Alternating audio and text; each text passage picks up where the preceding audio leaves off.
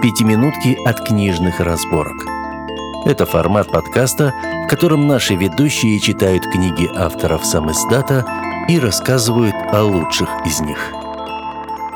Всем привет, это Анна Пушкина, и сегодня моя очередь рассказывать вам о нашей новой интересной находке в мире русской литературы в рубрике «Пятиминутки с книжными разборками». Мне очень везет на необычные истории. В этот раз расскажу вам о серии «Одаренные». Первая книга называется «Позволь нам быть счастливыми». Вторая «Я знаю, ты вернешься». Автор Лена Фликей. Название книг и иллюстрации на обложках настраивают на какую-то романтическую историю или даже на современный любовный роман.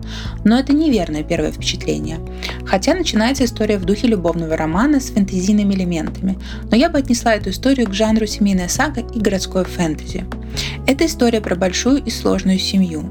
Все семьи по-своему непростые, но в данном конкретном случае все сильно усложняется тем, что члены этой конкретной семьи имеют сверхспособности и в принципе бессмертны. На протяжении долгой жизни каждому из них приходилось делать непростой выбор между добром и злом, любовью и верностью, справедливостью и желанием отомстить.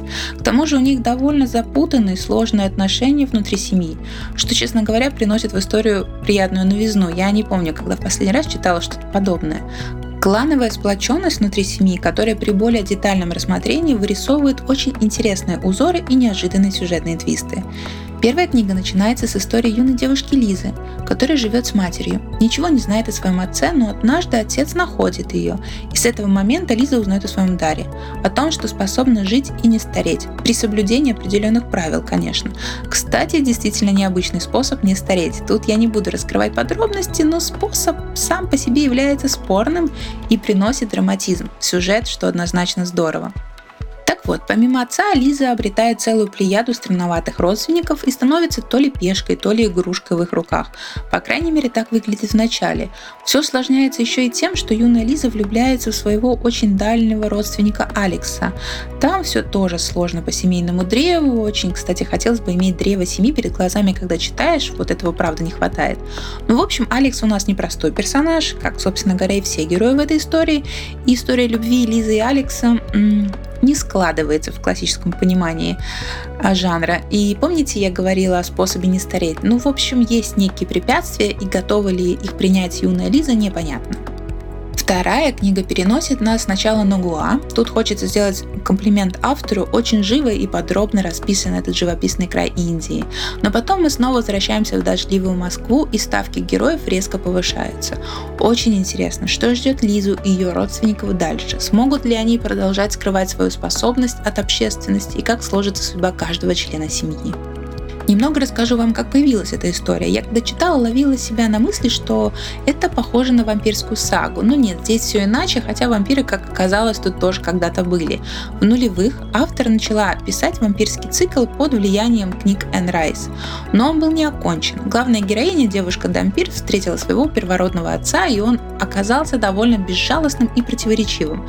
Разбирая залежи на ноутбуке в 2018 году, автор случайно наткнулась на этот файл, прочла начало и поняла, что с этого можно сделать интересную историю, если изменить вампирскую тематику на городское фэнтези с экстрасенсами.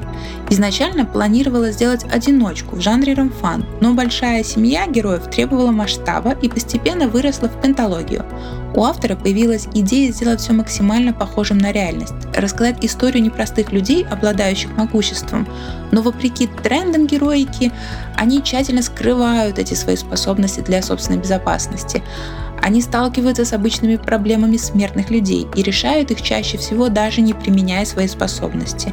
Это делает одаренных ближе к читателям, и им легче сочувствовать и сопереживать. Это не героические герои, которые с пафосом спасают мир, а люди со своими душевными травмами, которые пытаются приносить миру пользу и при этом жить счастливо, хотя порой это сложнее, чем кажется. Важно добавить, что одаренные не самоздат. Книга прошла все этапы редактуры и корректуры и вышла в домашнем домашнем новосибирском издательстве «Ирга». У нас есть, кстати, полноценный выпуск про это издательство, обязательно послушайте. В бумаге книгу можно приобрести на странице издательства Ирга, а также она продается на Озоне и в магазине Сибирь. А в электронке ее можно купить прямо сейчас на Литрес. Большое спасибо, что послушали этот выпуск. С вами была Анна Пушкина в рубрике «Пятиминутки с книжными разборками». До следующих выпусков.